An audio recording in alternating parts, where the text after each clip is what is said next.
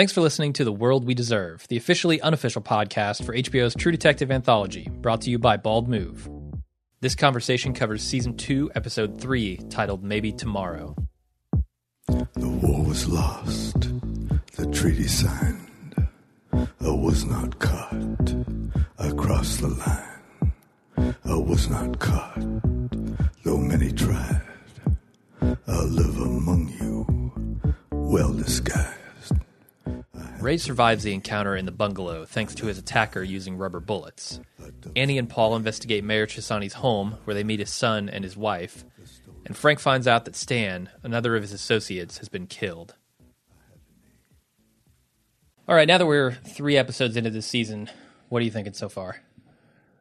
it's been interesting because la- you know last season every episode at the end of it i was just like wow i can't believe i just saw that. And like i was just very satisfied from an initial the way it hit me. Mm-hmm. This season i've got i've had a lot of i'm not sure about what i just saw. I think about it for a couple days i watch a few more times and i get more into it but I totally am starting to understand the initial reviews of the season being lukewarm. If I'm a critic and I watch three of these episodes, and I'm I'm like, wow, they wow they killed Colin Farrell, and then nope, nope, it's it's a fake out. I feel like that that's. I'm glad that we were prepared for that because you know we've Yeah. gotten that kind of mm-hmm. spoiled for us because I think it would have almost I, I don't know that I could have gotten through the first watch. I would have been so frustrated with the fact that that was such a cool drama, um, and just undone with the stroke of the writer's pen. Yeah, that's the thing. I didn't feel super comfortable with the way they just kind of said, eh, rubber bullets. Well, I I, don't yeah, think it makes that's sense. It. It works, but Like everything we said in the Psychosphere segment last week, I, I think is is still like I'm I'm putting this on like another two or three episode clock. Episodes six, seven, and eight. If some of these things aren't tied together, or they never do address why the killer would leave him alive in a satisfying way, then it's going to retroactively oh yeah, there has to be a reason that there are rubber bullets loaded into that shotgun. Yeah. Yeah, If- yeah, yeah. And they need to tell us what that reason is. I'm totally with you. And like I said, there's I, I came Yeah. up I think we came up with like two different theories that would have make total sense, would be Yeah. awesome. I'm sure there's others. But they do need to it's not retroactively. I'm I'm actually putting hitting the snooze button on my disappointment Yeah. Yeah, until yeah. I until I see if that that works out or not. But um there's a lot of stuff that I really liked in this episode. I, and Mm-hmm. I I continue to not understand why a lot of people were shaky on Vince Vaughn because I think he's doing really, really great work. I think I do too. Yeah. Rachel McAdams is doing phenomenal work. Yeah. I mean, this was Regina from Mean Girls, for Christ's sake. Yeah, she has some range. Her range sure. is is pretty pretty impressive, and even the Paul guy, uh, I'm finding his story kind of interesting too. Yeah, he's starting to ramp up. You know, there wasn't much focus on him in the Yeah. first couple of episodes. We get a little bit more this episode. I'm I'm kind of digging the the murder mystery too. Uh-huh. Like it's it all seems to be revolving around either Casper or Frank in a way that I think is really interesting. And it's to the extent that it revolves around Frank, I don't think he understands why. Yes. That's interesting. It's like Yeah. a a metaphorical piano It- has fallen out of the heavens onto him. He's like, why? How? Uh-huh. At my pinnacle of triumph. It's.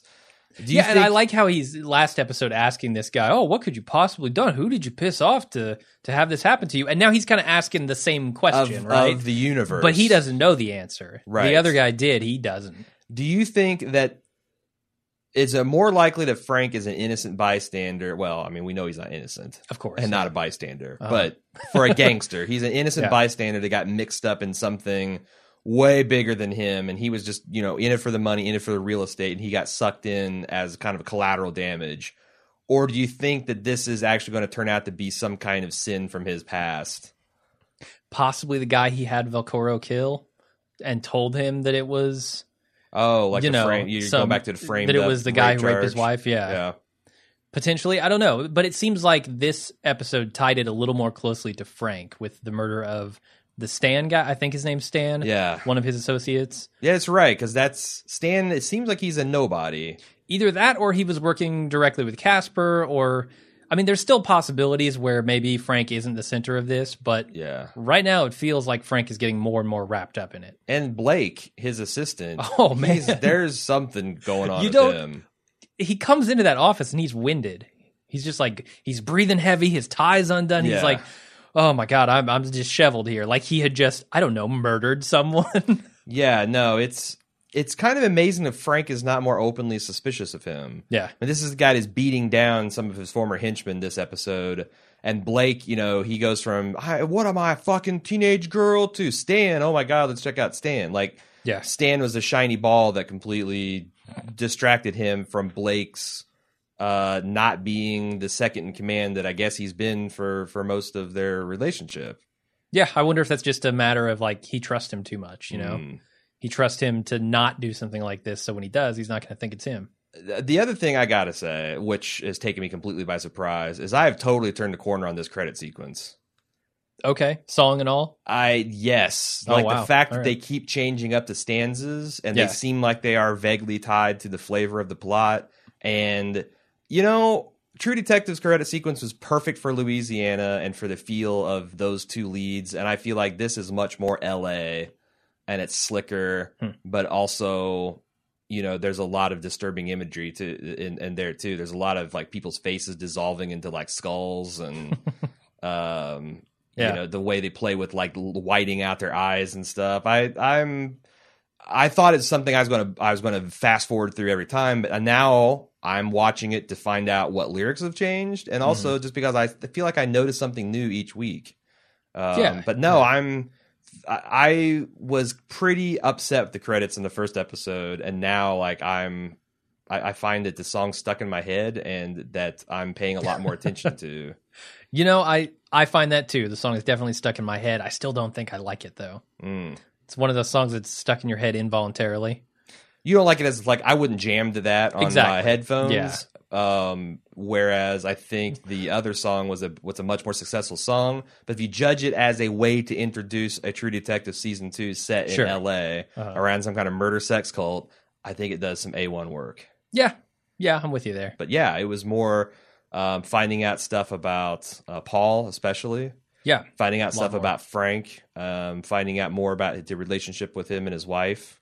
and a lot of investigation this episode. A lot of straight up they, police they work. Track down a lot of leads here, uh, most of which dead end in one way or another. What do you think of the intro, the opening uh, song for this? I felt like that I it, it's like man did I just walk into an American horror story thing because that's something that Okay. they like to do they like you know this is the guy that also wrote Glee so especially last season there was a lot of like musical numbers that came out of nowhere like Uh-huh. you know full on attention to detail costume and that's kind of what I felt like I'm like what the fuck but Yeah. then having that be the backdrop of this near death fantasy of Ray's with his father, I thought was really cool. Yeah, there's something otherworldly about just the stage there too, like Yes. this blue light with no background. Yep.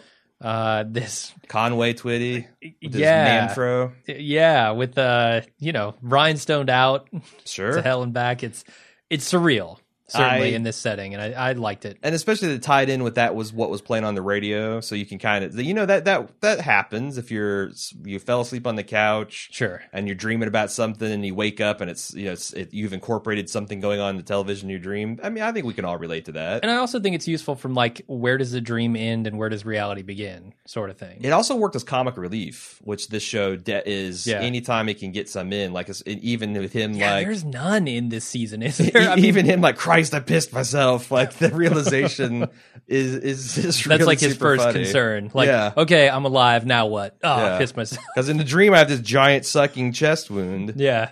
Uh, but yeah, there's the. What do you think? Is that intended to fuck with the audience too? That chest wound in his dream. I don't think so because. You know, I, it had been spoiled for me that he was going to live. Me too. But yeah. I'm thinking that if I, I hadn't been spoiled to me and I'm seeing this thing and that just turned out to be his last moments before he died, I it's a weird thing to start an episode with, right? Yeah, I would be like, come on, man. But uh no, I I thought that was great. Um there seemed to be significance about the rubber buckshot and that being a riot shell that like cops use. Yeah, I don't do you make of think that? as a civilian you can just buy that shit. Oh, I have no idea. Um Maybe surplus stuff. I don't know. I I mean, having said that, it probably is not that hard to get a hold of on the black market. So, but sure. The way Ray said it makes me think, you know, because you got to sometimes when you're looking at these shows, you got to think about not how the world really works, but how people think the world works. Like, for example, what Annie was calling soundproofing on the room. That is not soundproofing. No, that is no. sound attenuation. I mean, that's Yeah, that's stuff you hang up that prevent it's acoustic dampening. Ex- Is all it is. exactly, It's- which is not the same. But No. people see that, and the character says soundproofing, then Uh-huh. that's code for. I know it's not really soundproofing, but unless you're a studio engineer, you Uh-huh. probably are going to say, "Oh yeah, soundproofing." But um, I think we're supposed to think that there is maybe police involvement, which wouldn't surprise me, honestly. Mhm. Um, the Vinci Police Department is corrupt from like that was an open question in season one, but three episodes in, it's it's corrupt and rotten to the core from the tippy top to the to the the, the very bottom. yeah. Uh, you know what scene I really liked that I think a lot of people didn't What's that? is this doctor scene with Ray, uh, where he he goes in, you know, to get his his side bandaged up, his ribs, uh, Mhm. you know, fix as much as they can, uh, and the doctor asks him, "Do you want to live?" Sure. And I feel like that that question coming from anyone else doesn't make Ray pause for a second. He he gives some some quip about, you know, does it really fucking matter? Look at my life or something. Whereas with a doctor, the doctor knows what he's talking about. And when a doctor asks you if you really want to live Mhm. after telling you all the things that are wrong with you, I think it makes you take pause and say, "Wow, okay, this is not a joke here. Yeah, This is something I need to consider." later when he's talking to Frank, Frank notices he's conspicuously not drinking, and he goes, Yeah. I, I, I don't, I, I'm angry, and I don't want to take the edge off." I don't. I, I think that maybe that you're seeing the attempt of him turning a new leaf. Yeah. Um, you know, and and I think also there's a lot of hints in this episode that it maybe even if he does, it's too late sure. because the state investigation is is closing around him. There's already Mm-hmm. proceedings to take his son away from him. Um, but yeah, him visiting his old man felt like someone trying to turn a corner or get some perspective. His visit with the doctor, just his general demeanor throughout this episode. He is uh, aware of his mortality and maybe the fact that he doesn't want to die. Yeah, maybe not. I, I don't know. I, that's you brought up another scene that I really love, which is the one with him and his ex-wife, Hmm. where I think like I'm glad he doesn't take the money. Uh, how much more of a shitbag can you be than taking a an amount of money that isn't going to get you very far, right? Like that buys you what a fake passport and enough gas to get to Mexico. Yeah, ten Like, grand is not how you buy off, a, you know, a psycho ex that's Yeah. a police officer and beats people up for kicks. Exactly. Um, so not not a huge amount of money, and also unless he actually really just does not care about this kid, that is super offensive. And I'm glad that he takes it as such. You know, that shows that he does care at least a little bit Mhm. in his own kind of fucked up ways. Yeah, I ah, I never understand you know her her thought of like well I was just hoping that you would take this to to you know I, I didn't think you would but I was hoping you would I feel like that she was doing having much more success appealing to Ray's instincts of knowing how bad he is fucked up and how much he loves his son and how damaging his behavior is to his son like that seemed to be paying dividends Hmm. and also she has the trump card like I you know, unless the twist is that Ray actually is this guy's father, this kid's father, Mhm. um, you know, if there's a parent, there's a, I, I don't know what the law is, especially in California, because they kind of thing do things differently there. But it seems to me that like the we're supposed to get in the opinion that if the parental test comes back negative, then instantly Ray's got nothing. He's got no rights at all. Yeah, it would seem like it. So that is a big, you know, trump card to play over someone. And I'm not even normally that would drive, you know, like I I would have a big issue of a woman trying to take away a father's rights. But I feel like that's not a bad call in this situation. Yeah, Ray's a shitbag. He is Through and through. very damaged and is is not good. I mean, this kid's got a lot of problems anyway. His solutions, you know, though they might feel good and they might get you pumped, you know, maybe you you pump your fist when you watch it. That's not how you successfully lead a life. No, no, and he's doing, you know, as much harm to this kid as he is helping. Certainly, I mean, Yeah. you know, the things that he does that are sweet and nice for this kid are all apologies for horrible shit that he's done to him. Yeah, and also Right? there's there's also some a little bit of self selfishness, like when he's and and it's it's all stuff that's in the background, like look at this kid. Do you think he loves making models of jet planes and cars? And maybe he does, maybe he doesn't. Yeah, maybe. But I think it's telling that he's like, yeah, I started putting these together with my kids, and then you know I just kind of started doing it myself. Maybe that was something he liked to do, and Yeah, his yeah. son never really liked it, and that was kind of a, a something that we're supposed to subliminally pick up is that Ray has a fundamentally selfish relationship with his son. Yeah. Like it's all about like I need this kid to be my son because if it's any other way, I I can't handle. You know, we talked about that. Sure. And I think that was mm-hmm. a little bit of evidence towards maybe that fundamental selfishness of it. And I'm not saying he doesn't love his kid because I do think that is a incorrect reading as well. But I don't Yeah, know I- what he do- I don't He know. He does on some level. He doesn't just know- doesn't show it in the right way. he doesn't know what to do with that emotion. Yeah, yeah. Everything at the mayor's mansion, my god, it is amazing. amazing in what way? I can tell there's a deeper meaning to amazing here. Like he I mean just he's living like a godfather in Sicily. okay. Mhm. He's got this He lives in Bel Air. I mean, Yeah, no. he, he works in Vinci, lives in Bel Air. Yeah, and he just is, you know, you can just see the corruption and the grit, the the graft and the greed just hung up on every wall, just as easily as you can see his trophy wife cut out leaning against his fireplace. Yeah. he's got a son that's throwing women off of balconies into pools. While he smokes a bowl. Yeah, it's Well, it's the first thing I thought of when we're going through his study. I'm like, what do you think George Bush and Bill Clinton think when they see their pictures and they're like embracing this scumbag? And you know, it's like that must be. It's like, wow, if it turns out this guy's like leading some kind of pedophile ring, that must sting a bit, doesn't it? I yeah. When that gets found out, I would assume so. Although, I mean, they've stood next to some pretty big dirt bags. That's what I'm in thinking. history. Like they both, like I think any U.S. president has not got a- Yeah. a, a a particularly clean set of hands when it comes to glad handing shit bags. Absolutely, but normally those people aren't found out to be pedophiles and Right, running a, operators of sex rings, and a Illuminati based conspiracy Yeah. sex ring. Yeah, sure. it's more like genocide and things like that. yeah, or you know, ter- being terrible to the environment, or all all very bad things. Mhm.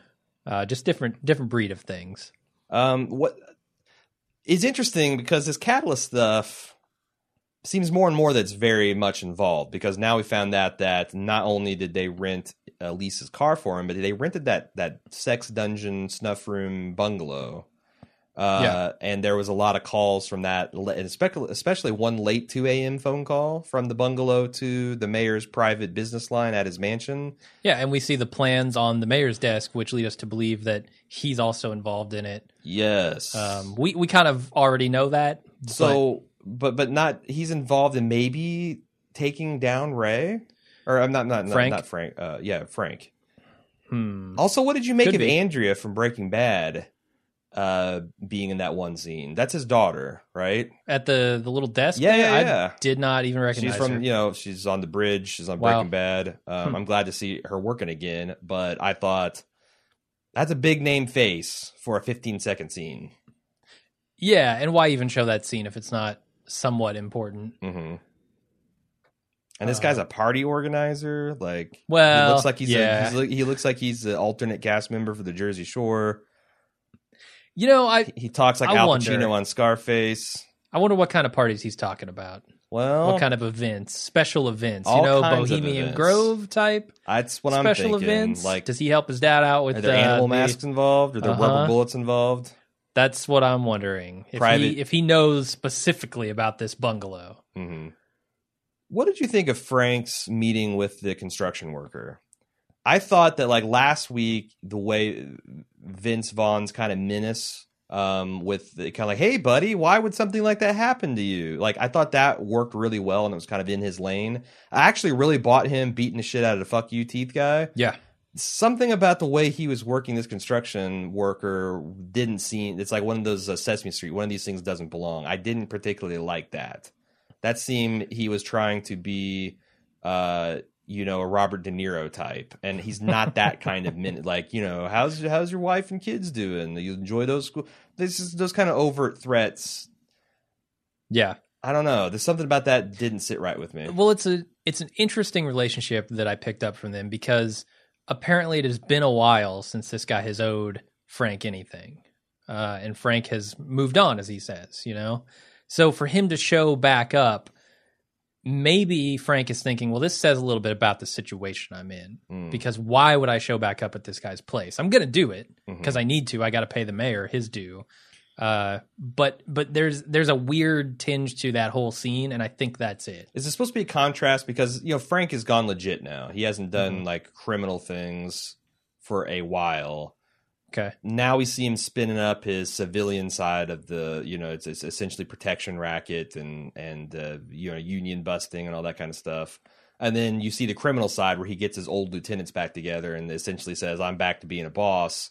And they each give him guff in their own way. Is this supposed to be like a mirror of that? hmm. could be. But Could I be. just a reflection of how long he's been out of it. and Yeah, how, just how people don't view him in the same way anymore. He's he's so desperate. He's getting back into the life.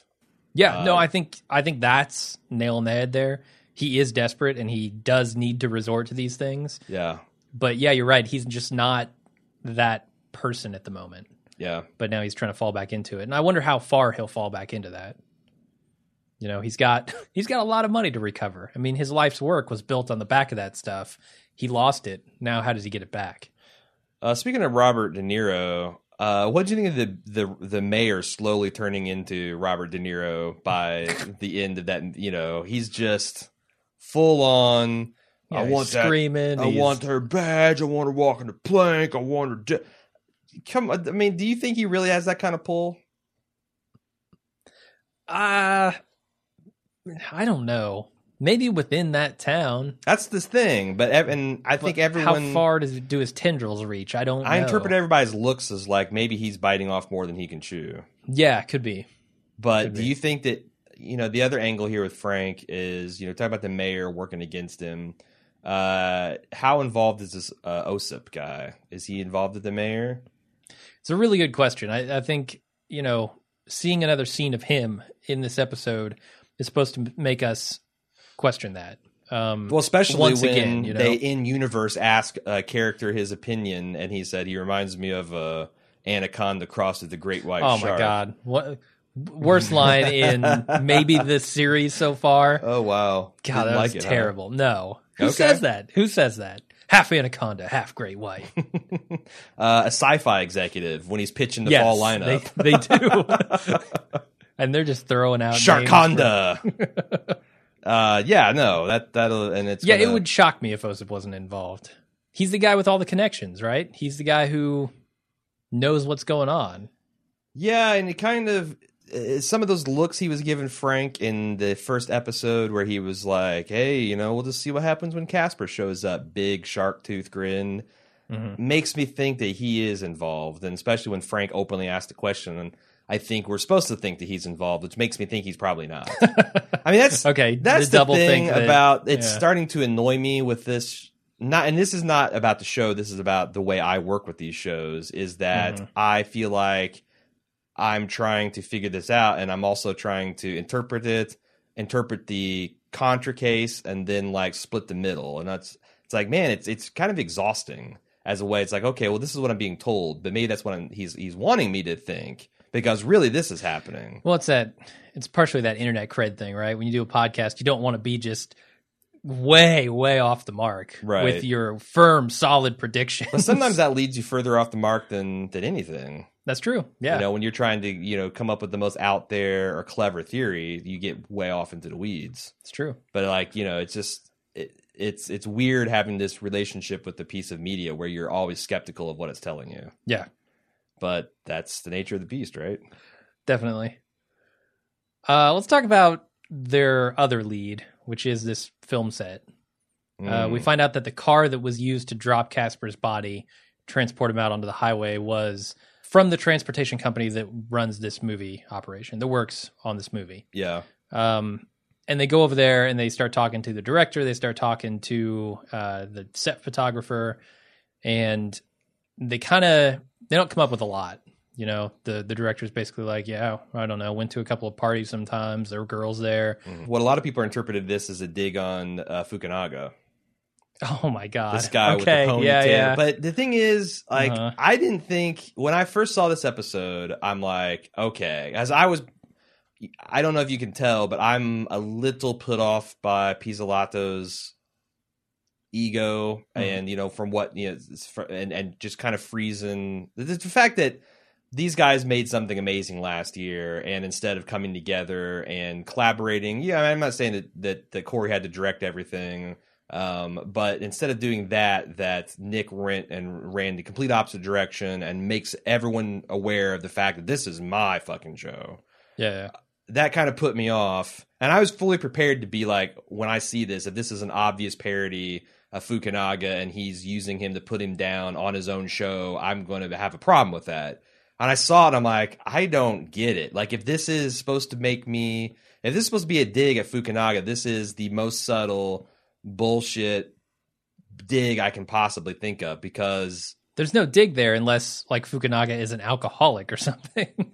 there so i think if you the way i think we're supposed to interpret this is the um one of the, ex, as, the director's assistants is talking about how he had to give casper an executive producer credit because Uh-huh. that's how that's that's the only way you can get things done out here like you have to give meaningless credits out to people to grease wheels tax incentives to But- make it profitable. Sure. which that could be a dig at Fukunaga because he's accredited executive producer, even though he does nothing on the show at this point. Is it also a dig at Matthew McConaughey That's what I'm saying. and Woody it's, Harrelson? it's just as and- big a dig at those two guys. yeah.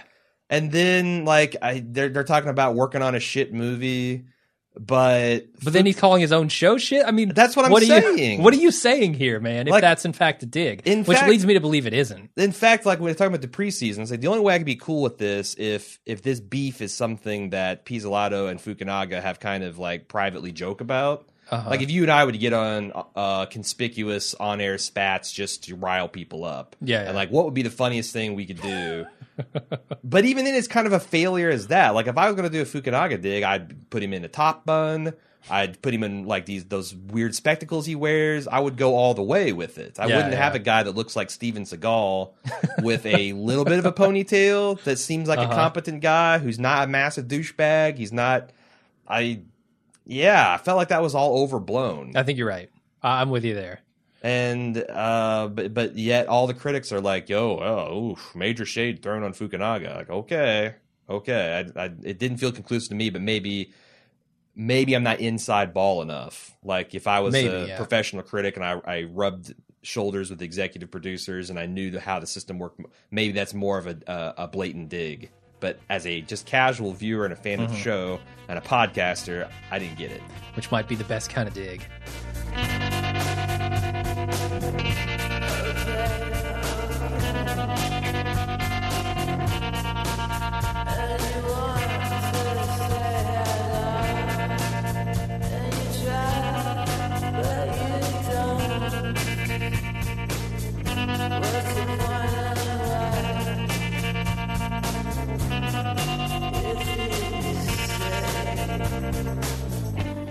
Paul meets up with an old war buddy and responds violently when he brings up some things that happened between them overseas. He continues investigating prostitutes, which leads him to Danny Santos' club. Meanwhile, Annie and Ray track down the car that was used to carry Casper's body, but it's set on fire by a masked figure before they can examine it. They give chase, and not only are they unable to keep up, but Ray has to pull Annie out of the way of a speeding truck to save her life. Uh, let's talk about the car because the car is the other thing that they follow up. You know, they go and they talk to the guy who was the driver, I guess. Um, Mm-hmm. wh- one of the drivers, or specifically the driver of that car. I, he was the one with don't know how injured ribs or he or he had a hernia yeah, yeah, he had a. I don't know. He's wearing a, a support belt right um, for a lumbar injury. But or car something. was stolen. Yeah, yeah, and then it's set on fire right next to his house. I'm like around the block. Uh-huh. I'm wondering, is that to frame this guy? Is that what's going on here? No, I think it's it's the guy come back to make sure that there is no evidence. Like he tortured. Yeah, yeah, but why? Why park this car there next to this guy's house? Uh, yeah, Is my and, question. and it, there, I had a little bit of problem with that. You know, my big bugaboo is inexplicable coincidences. For whatever reason, the killer borrowed the car to transport Casper, dropped him off, went and parked it back outside the guy's home. yeah, and then came back several days later while the cops were at the sh- uh, sh- uh, uh, place investigating and set the thing on fire. Unless this is going to tie back in with the crow or the raven using rubber bullets, this is another kind Yeah. of, you know, punch to the cop's face, not a knife to the guts to get them further intrigued in the case. But like, my God, they're about. I mean, they're all pretty hot for solving it, except for Ray. Seems like it. So I, it's it's weird. I, I I'm not sure what to think of it. What do you think of it? I, it clearly seems like another tailored message. I mean, I, that's what I'm getting from this killer, right? Everything seems to be a message. Who it's to, whether the cops or to Frank, I'm not exactly certain, but it seems clear that to me that this guy was probably following Ray Hmm. after like whoever the killer is, whoever this this guy or a girl in a mask is, uh, they probably were following Ray. I mean, why come back at that exact moment to burn this car unless you Yeah. realize they're on to me? I need to go torch some evidence. Yeah. Could he could be being followed at this point? Yeah, well, and we know like Paul's being followed by Ray's assistant. Yeah, Dixon. Dixon. Dixon, he will smoke out your sexuality in a second, man. He will take pictures of it. He lives for nothing more than that. Apparently so. Like they're, it, it, it feels like so. That's a Vinci thing, right? They've got leverage on one of our guys because Annie clearly knows, and State is hot about taking him down to the extent that Yeah. they're suggesting she use her sexuality. Which, am I crazy to see some chemistry between them, Between Ray and oh, Annie? Ray and Annie. I mean, it's not like you know, oh my god, hot. But I, I'm, I'm talking about they do have a little, a little personal chemistry, and she seems to Yeah, be, I'll buy that. you know, starting to feel sorry for him Uh-huh. rather than just kind of being in contempt with him, which was, I think, her default position on him. Yeah, it's telling when you know she's asked what she's got on him, and uh, she doesn't say anything like, "Oh, I think he's dirty" or anything like that. Especially Right. after he saves her life. Yeah, Uh, that's the other thing, man. I, I don't know how many people out there have ever had broken ribs. I have. That is a Yeah. debilitating injury. You Yeah. do not sprint with broken ribs. I'm sorry. well, imagine if you fell down, like you tackled someone to the ground and then fell yeah, onto. I think that the- was awesome. But like afterward, he's breathing real heavy. You don't breathe heavy Yeah. with with broken ribs, and if you do, you're in severe pain. Yeah, well, severe I, pain. I feel like he sold all that. Like when he's like, "Christ, my ribs!" Like that seems a very grown ass man way of dealing with severe pain. Yeah, I just don't think he could have kept up with You it. You don't think so? No. No, no, No. no. But he's jacked with adrenaline. Like you, you, you, you broke, you that, broke, yeah. you, you broke your ribs, and someone's trying to kill you. Uh-huh. You still think like I, I feel like I think it's debilitating to the point where You they couldn't can fight you. through it? Yeah. Hmm, interesting. I bet someone's going to send us a clip of a boxer winning a twelve round fight. with- Okay. with, ribs broken a six round or something like that. Here's the difference between that Uh-huh. boxer, peak mental and physical condition and focus, right? Ray Velcoro. what would you describe him as? Not peak, peak- anything. Peak cirrhosis of the liver. uh, exactly. Like Kerri Strug p- uh, vaulting with her broken foot, whatever. okay. That happens because she is. You're saying Ray humanity. is not a a, a athlete? I, I I would not call him that. He's no, not a pinnacle of, of physical perfection. not in my opinion. All right, man. All right. kind of going off off script on me, but whatever. Uh, did you think that the? I mean, there. I don't know. There's a lot of stuff. A lot of shady characters coming in and out. Like, for example, there was a pretty major focus on the set photographer Yeah, taking pictures of really pretty girls on the sidelines. sure. You got to ask why. Is that is he part of this thing? They, Mhm. we saw Casper's new assistant, and she's looking for tax forms and stuff, implying that. And we knew that Casper wasn't the man on top, but Mhm. taking out Casper doesn't seem like it's essentially handicapped any of Vinci's city business. There's a lot of stuff that I'm, you know, it's Yeah. there's nothing there yet, but I feel like they're showing it, and we're supposed to notice it. Oh, another thing Did they you- introduced around Casper, Hmm. th- his company called Porpoise LLC. Yeah. Keep an eye out for that. I don't know if it's going to come back or not, but Okay. it's another name. Did you notice that there we have a date time mismatch now? Date? No. So the deed on or uh the the court papers that uh Ray was presented, or maybe were the, the deeds that that Frank was presented in episode one, and the newspaper that Frank's assistant Blake, uh, his his right hand man, show him clearly match or clearly show the date and be in October 2015. Yeah. When Annie was showing the um, traffic cam footage of the Cadillac pulling in with Casper at one o'clock in the morning. The date was like October 27th, 2014. Then also, Really? yeah. Also, when we see Paul working the prosts, um, there is a conspicuous American sniper um, billboard in the background, hmm. which would make sense for the 2014 time period. It'd be almost anachronistic to have it featured in Hollywood right now. Thematically, it fits because I feel like they're going some kind of wounded soldier type of deal with him. Oh yeah. Um, some some some kind of psychically affected guy. Did they just fuck up? Did set the part? Is this another spiral graph? Devil drawing that wasn't supposed to be there. It's like, oh, I mean, how do you mess up the date? Yeah. Or it- is this supposed to somehow subliminally make us uneasy about the situation? It's it's an intentional choice to to throw us off balance. Man, I don't know because if you have a, a work of fiction that is set in a particular date, that should be the focus of a I- lot of things. I mean, right? it's I, it's not important. certainly it's It not- doesn't ruin my enjoyment of the series. No, no, no. But it is weird, and like Yeah. you know, I don't know if it's intentional or unintentional. If it's unintentional, then it kind of calls into doubt how you know a lot of people are like, oh, this show is such genius. It's got so many layers and so much attention to detail. Well, okay, Sure, that's what I said about season one. Like, I don't think there's Yeah. as much there there as people wanted there to be. yeah. Uh, but yeah, I, so now that we have multiple examples of 2014 and only one of 2015, do we say it's 2014?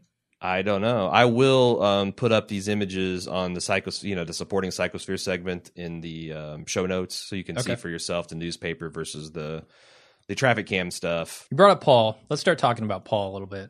Yeah, Paul's uh, got a lot more screen time this episode, and I feel like his character is starting to develop a lot more. Um, we find out that there was um, potentially some relationship that he had with his buddy in the military uh, back when they were stationed overseas yeah. It looks like he was gay for the stay. for the stay. Yeah, over in Afghanistan or whatever. Okay, is that a term? Is that yeah, a popular term? like if you're in prison, you know, Okay. you're not gay. You're just getting down on your buddy. ah, I got temporarily. yeah, Okay. yeah, yeah, yeah. yeah. Um, Yeah, so it seems like that's confirmed now, right? We suspected it last episode. This guy continues to think about it. Paul wants to not think about it. Right, and they, they, I feel like they are leading us down the path of like the male prostitute when he says you you you have sex with girls too. He's like, yeah, for the right situation with the right medication, which is Mm-hmm. exactly what we saw with episode one of Paul taking boner pills to get down on his lady. Sure. Um, there is a significant kind of almost longing glance at the Cupid given head in the park, So, and maybe yeah. maybe there's something with Black Mountain as well. You know? I, something they put in the water to make him gay. no, no, no. Saltpeter, is that No. saltpeter? God damn it! Not what I'm saying at all. Okay, Um, but I'm talking about his psychological damage. Maybe it's not just his repressed sexuality. Maybe it's also sure. other things that have scarred him mentally and Sure. emotionally, uh, which might be included in Black Mountain. The other thing I noticed, and this is the second mention of the e-cigarette stuff, and I get it. You got a, a character who prominently smokes one or vapes one, whatever you want to call it. Uh huh. Uh, it. It's going to get in the faces of a lot of people. I, I just wonder what Nick Pizzolatto is trying to say about them. It seems to be like that is his biggest societal problem. The fucking yeah, e-cig. like I am overly concerned with people. I so I actually like e-cigs. I think e-cigs are a good thing agreed. because they get people who smoke and are killing themselves doing it onto something else that is less addictive and also less harmful to your body. yeah, I'm not saying it's harmless, but Sure. everything that I've ever seen says that it's exponentially less harmful than actually igniting a substance and taking burning material into your lungs. That said, it is also this sweeping cultural phenomenon, especially in California, Really, that people are extremely annoyed with. I get it, and I I do think that and it's partially the behavior it's partially I kind of think the culture that comes with it some vapors are obnoxious. They're like, I'm not smoking as you're sitting in a uh, and restaurant, they're blowing, it in your face and clouds of Oh, Belgian do you- waffles or whatever. you like, cherries in your eyes Yeah, like fuck off, man. If Yeah. you're not supposed to smoke someplace, don't vape. Unless Yeah. and like I goddamn I know I'm gonna get email on this, but I don't give a shit. It's just do you want vaping banned everywhere? This is how you get vaping banned everywhere. Sure So keep on, keep on exerting your right to liberty to fucking annoy people Until it's it taken gets away you. from you. That's Yeah. yeah. go- on with that. yeah uh, so i don't have a problem with him but it seems like maybe he does It calling him sucking a robot's dick Yeah, like he's aggressively making them uncool. yeah but then annie is so like i don't give a fuck that it's kind of also cool yeah, in a way Or maybe I wonder if Nick Pizzolatto has started vaping and he's gotten a lot of Yeah. sh- the face full of Yeah. shit. He's kind of showing like how pointless it is. uh-huh Like Could be. this, you know, it's like two self-destructive dudes telling you that you, you know, you're doing something wrong. like, what does that mean? Yeah. Um, also, thematically, someone's on Reddit mentioned that there could be a message of like people doing behaviors that are death seeking versus people that are trying to be more conscientious about avoiding high risk behavior. Like Annie's all about mitigating her risk. I am physically weaker than half the population. I'm going to arm myself to the teeth on the slight chance that I will that that, that it will allow me to to to give me the fighting edge to live. Yeah. Um, but on the other hand, she's we've seen her drink heroically as well. Hmm. So that's bad for you. Sure. Yeah. But I, I could see that as like maybe a you know, th- binge drinking every once in a while is not such a terrible thing. No, no, no. Doing it all the time, like Velcoro. Sure. Um, I, I think that there is maybe a little something to that where you've got risk adverse versus Okay. like almost suicidal risk takers, like with Yeah. Paul with his motorcycle, Ray with his everything, Mhm. versus her. I think that might be a, a, a decent foil for conflict between those characters. Before we go away from Paul, though, I want to talk about Frank and Paul literally running into each other at the Lux Infinitum. Yeah. That could have been explosive because both of those guys, it was a good day to whoop somebody's ass. Yep. Uh, and they were both like thunderclouds. What significance was that long kind of stare down? Are they going to come into direct physical conflict later? Maybe, or it could be a thing where now Paul's going to recognize the guy. Oh, you know what? I saw him over at this club. Let me go check that out uh, again. Maybe he's connected to some of this prostitution stuff. I think maybe it's it's setting us up for like we're Ray is going to try to make a face turn in the next few episodes and really work with the detectives in an open and transparent way. And there, he's going to be seen with Frank later after they know that Frank is kind of dirty, and Okay. it's going to completely destroy his credibility with Annie and Paul at a critical moment. Yeah, could be. Yeah. Paul will recognize Frank and say, "Hey, you were with." Yeah, I saw you, you're with This one dude, of the what are you prime doing? suspects. What the hell? I thought Yeah. you were on our side now. Yeah, I could see that Huh. being a betrayal. When and and it, actually not being one, it's Mm-hmm. just a misunderstanding. Yeah, I'm with you. I say it that way, it sounds like a rom com moment. you know, Sure. Uh, a couple things I wanted to talk about, rounding out Frank's character. Uh, did you buy Vince Vaughn as a as a pugilist, as capable of beating down fuck you teeth man? uh, more so than "fuck you, teeth man." yeah, Like when you have 68% body fat, don't pick a fight. I mean, hey man, fat dudes can brawl. Like yeah, but they got to get the a hold of you. And, yeah, and true. Vince Vaughn, you know, he calls him little. He calls he's skinny. Yeah, he's faster. Vince Vaughn does look fairly fit in this show. Yeah. and he does have size. I mean, I guess I bought him being able to, and he his technique was really good. Like it wouldn't surprise me to find out he was some Golden Gloves guy Uh, because like the way he was dodging that and coming around for the the kidneys, that was uh I would see that on HBO boxing. You know, there was some some good technique there. sure. Uh, I think the other guy's technique was terrible. One last thing on Frank, his relationship with his wife. Mhm. What do you think about what's going on with this? Because you know, I kind of floated the idea that maybe she's involved with this, but she seemed Yeah, like yeah. she was constantly trying to. I mean, I she wasn't taking his guff, Mhm. uh, and I thought she had a couple moments of like you know, suck your own dick and throwing a semen sample uh, cup in his face.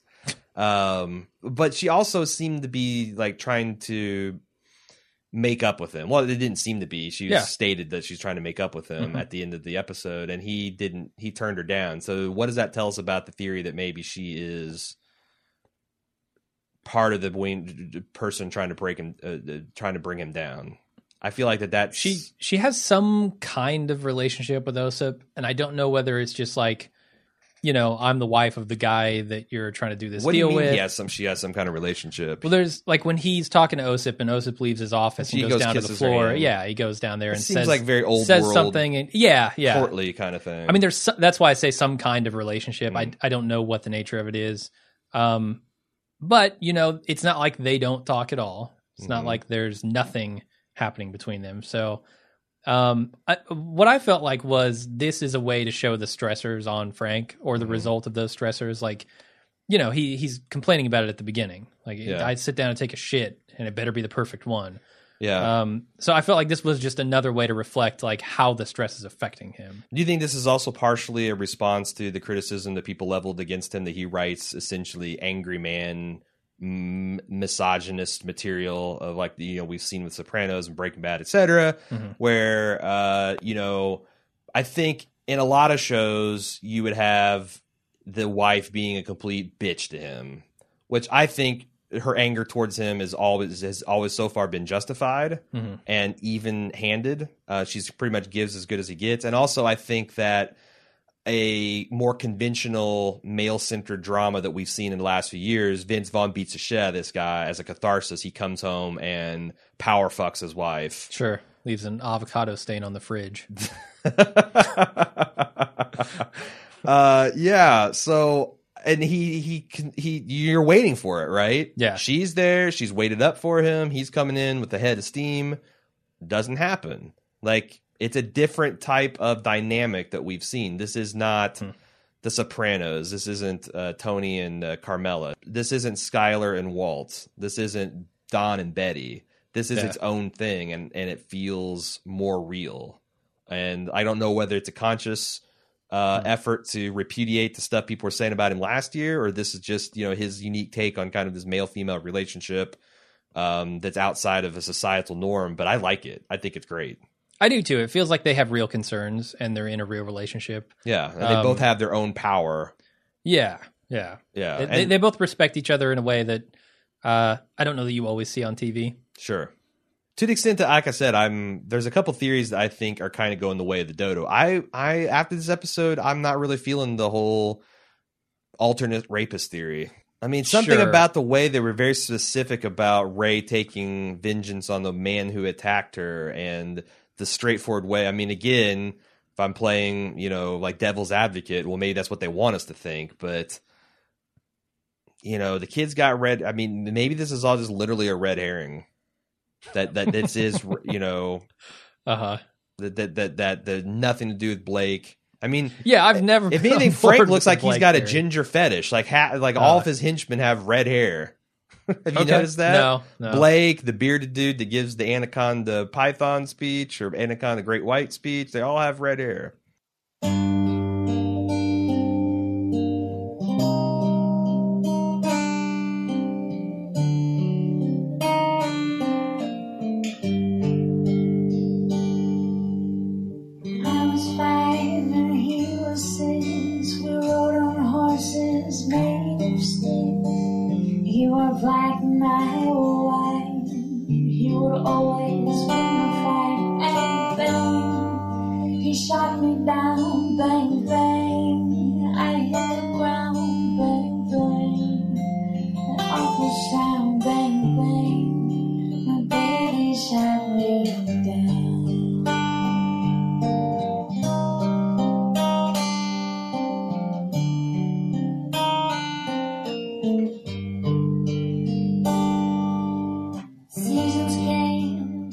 So it's time time to, to huff the psychosphere. Uh, I thought after I initially watched this episode there wouldn't be a ton of stuff, Yeah. but there is a lot, and in fact, there's this new new theory that's this that's starting to sprawl um, on the the dark places of the internet called the Dutroux affair, which is this multiple interconnected rings of and this is another conspiracy theorist type thing um, which i'm open to this show considering because it seems like as we're going to discuss this bohemian grove stuff is right on Mhm. um, but there I'm, I'm going to post like one of the, the the main threads on reddit in the psychosphere section i didn't have time to understand it and research it enough uh, to actually be able to package it up on the internet but it is like something very prominent. It seems like it's it's another thing where it's based on real life stuff, a real life international pedophile ring, um, and also there's uh, some possible connections between the first season of True Detective and this season of True Detective because it turns out Hmm. that like in there's a conspiracy theory that says there's two independent um, child exploitation rings that were in America and London are actually connected in like an Illuminati type of way, Mhm. which I don't know. I mean, I've always been the opinion that I hope Nick doesn't come around and like tie all these things together into a neat little bow, but maybe he could do that in a satisfying way. Uh, let's talk about this Bohemian Grove thing because this thing exploded. Yeah. Uh, Vanity Fair wrote a big piece on it. Um, I'm going to link that article in the Psychosphere. uh, linking the Bohemian Grove to the Guerneville Society and the Peloponnesian Pineapple Institute, all the stuff we talked about in the last episode. Now there's a lot of confirmation or a lot of apparent confirmation that we're going down this road in the credit sequence people noticed. Um, so Bohemian Grove is named so because it's out, you know, it's it's in California and it's surrounded by these these redwoods, these giant sequoias and whatnot Okay. uh, which also ties into this vision that Ray had of his father because he Yeah. Ray, he utters this prophecy that uh, you know you're you're going to run out of these giant trees and you're going to get shot and you're The just pieces. Yeah. so then if you look at the credit sequence of True Detective, which I'm directing your attention to, there's a lot of prominent images of very tall redwood looking trees. Mhm. There's also one of a dirt road going down um, a kind of a dark path surrounded by these redwoods. And then someone found on Google Image or Google Maps with the, the Google Image, uh, the street view, they actually posted the lane that leads to the real life Bohemian Grove facility. And if you compare the sequence um, where it says written by Nick Pizzolatto, that that kind of dark sequence of the grove of trees with the dirt road to the real life Bohemian Grove, it's pretty dead on. Yeah, they look really similar. So I feel like that there's you know between Ray's father's speech about these giant trees and whatnot and the credit sequence that we are pretty right on about this Bohemian Grove stuff. Also, the Bush family, uh, Bush Senior down to Bush Junior, all Bohemian Grove members. Okay. Bill Clinton was accused of being a, a Grover. And I mean the the reason you're you're pointing that out is because of the pictures in this episode. Well, that's what I was going to. That, Yeah. that that Bill Clinton was famously, well, I don't know how famously, but he was accused by a conspiracy guy of being uh, a Grover, which he denied, and he made kind of Hmm. a joke about it. Now, listen to me, I'm talking Grover. I, I'm sounding like one of those conspiracy kooks myself. um, that's that's. I, I kind of feel like that by the end of this season, that we might be like Art Bell coast to coast, where we're just talking about Yeah. vapor trails and contrails and uh, Men in Black and all this stuff so I think that there's a lot of allusions to the rich and powerful and all this stuff. You know, also the the, the male prostitute talking about you know these big parties with Euro high high class girls being rented and all this stuff. Uh, the mayor's son throwing these weird non-specific parties. He was referred to as a monster before. The mayor talking about this deep trip stuff. Someone pointed out on Reddit that that might be a connection to Annie's father's hippie cult Okay. the way he's Yeah. talking is like someone that maybe was a disciple of that movement long ago would be talking Sure. like deep trip in capital letters Yeah, I mean the the things he says about it are he, he's talking from experience there. Yeah You know, back in my day it used to be whatever, whatever. Now it's look at my son. He's all fucked up on it. yeah and you talk up yeah i think there's um, some similarities there with the the pi- again pineapple polynesian institute Yeah. what do you think of another tie between season one and season two errol the main villain behind season one true detective famously switched accents to suit what he was doing at the time. The Mhm. mayor's son talked about how he intentionally switches accents to be appropriate for the set and setting and plays with that idea. Are we? Is that Nick Pizzolatto winking at us? Is that a reference to the first season? Hmm. Is that just something uh, an archetype that he likes to play with? Are you going after the idea that maybe the son is mixed up in this, whereas Oh, I think his son is definitely mixed up with it somehow. whereas the mayor himself is not? Like he's mixed up in the catalyst stuff. The and pineapple doesn't fall far from the institute. yeah, I yeah. would say. okay. so you think he's involved in the sex stuff as well? I, I mean, I, I, I, it's, it's too soon to say I like things like I think, but definitely it seems that signs are pointing to when the mayor himself is this far into it, and he's Mhm. talking about his son being a mon, him seeing him as a monster. It's easy to see, like you know, Earl and William. What was his name? Um, uh, Tuttle? no, Bill Childress Senior. Like him saying that about Oh, Earl yeah. before he gets strapped to the bed frame. Yeah, could be. But on the other hand, like, is it something that we think is in Nick P's envelope to be that on the nose about a comparison between season one and season two? I mean, I really don't know. I mean, right? This is the first thing I've ever seen. two prominent villainous characters that do. switch accents based on like social chameleon type of stuff. There's I a it's- connection to be drawn, but what does it say? I don't know.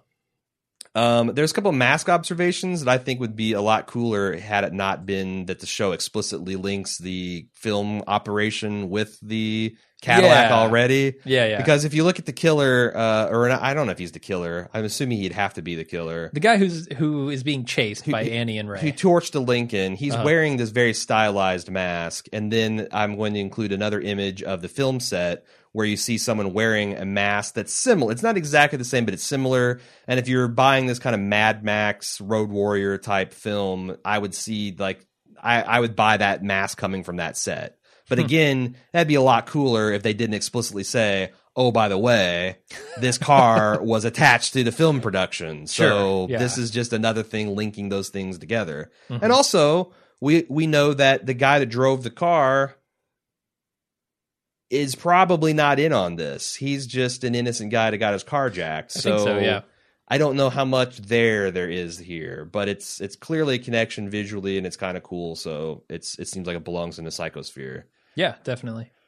That's about it. Like I said, I'm I'm going to post the the the comment thread on Reddit that talks about the Dutroux affair and how this could be a possible way to link the two seasons of True Detective, and also some of the hmm. details could be you know some of the broad plot, plot points from season two. Um, Yeah, I haven't read that one yet, so Yeah. I'm looking forward to checking that out. we're recording this a day early because to com- accommodate my vacation schedule, so I didn't have time to quite get all that. You know, one of the you know the the big reasons we're delayed on this podcast are number one, it takes a much longer time to put together the psychosphere stuff. It takes long, Yeah. longer to develop. It takes time to read and digest that stuff and to be able to talk about it. And number two, um, you know, the editing, picking out the music and all that stuff. It, it's it's not either or. Like if we did a traditional Tuesday podcast, the psychosphere wouldn't be as good, and certainly the yeah, uh, yeah. editing wouldn't be as interesting. So Like that's the thing. We'd be talking about all this psychosphere stuff that we talk about in the next week's podcast, and it becomes it might it might even be missed opportunities. yeah, it could be it could be rendered null and void. It could be yeah. that it's just not relevant anymore. Whatever. Because it does. I feel like the people are kind of jonesing. Like uh, I get, They are. I get emails like, so, so you got, you got any more than a podcast? yeah, they're they're Yeah. scratching themselves. yeah. They're, Y'all got any more than podcast? they're digging holes. They, their their lips are like white and chapped. It's it's it's it's it's Yeah. pretty bad. But uh, we would uh, we're cranking them out as fast as we can at the quality, both in content and production. Yeah, that you don't want to cut do. product. You, I don't think you don't want this stepped no. on podcast. No, I mean, yeah, it'll cost you less and you'll get it faster, but High won't last as long. no, of course not. Uh, but yeah, this felt like a kind of a bridge episode. It developed more of these psychosphere uh, aspects. Maybe next week, you know, episode four last ep- uh, season was arguably the highlight. yeah, yeah, that long. Uh, Episode four and five scene. were like the peak of the mountain, and then you had uh, the three episode kind of denouement. But uh, yeah, this episode kept the ball rolling uh, on the plot. That that's that's good. You know, mhm. I feel like we're we're getting a lot of leads. They aren't necessarily leading anywhere specific yet, but they're getting there. Also, so we had a new director. He's some uh, he's a Dutch guy, I believe. Uh, I Hmm. f- forgot his name. I actually feel like this episode was a lot more visually interesting, and I'm not just talking about the Conway Twitty. I actually kind of retroactively am unimpressed with what Justin Lin did with the first two episodes.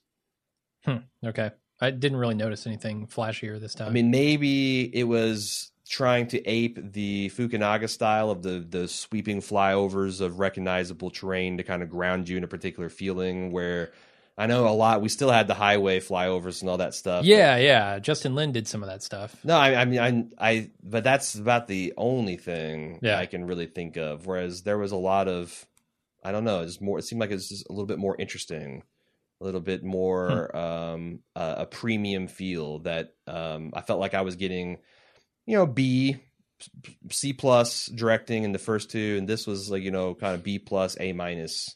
Hmm. Felt a little bit more rich. I, I you know, I, I lacked the vocabulary to, to actually say what I'm trying to, Sure. to say here, but that was the feeling on. Well, you should ask Nick Pizzolatto for that vocabulary. He knows it. Guarantee he knows it. I live it full, I live it wide. Layers of time, you can't divide. Bald Move depends on your support to create our independent podcast. Find out how you can help out and get lots of great perks such as ad-free podcasts, live video feeds, and other exclusive bonus content at club.baldmove.com. I live the life I live. If you'd like to send in your feedback, you can do so by emailing it to truedetective at baldmove.com. You can find all of our content at baldmove.com and participate in our discussion forums. Keep up with our latest release schedules by liking us on Facebook or following us on Twitter. I live among you, well disguised.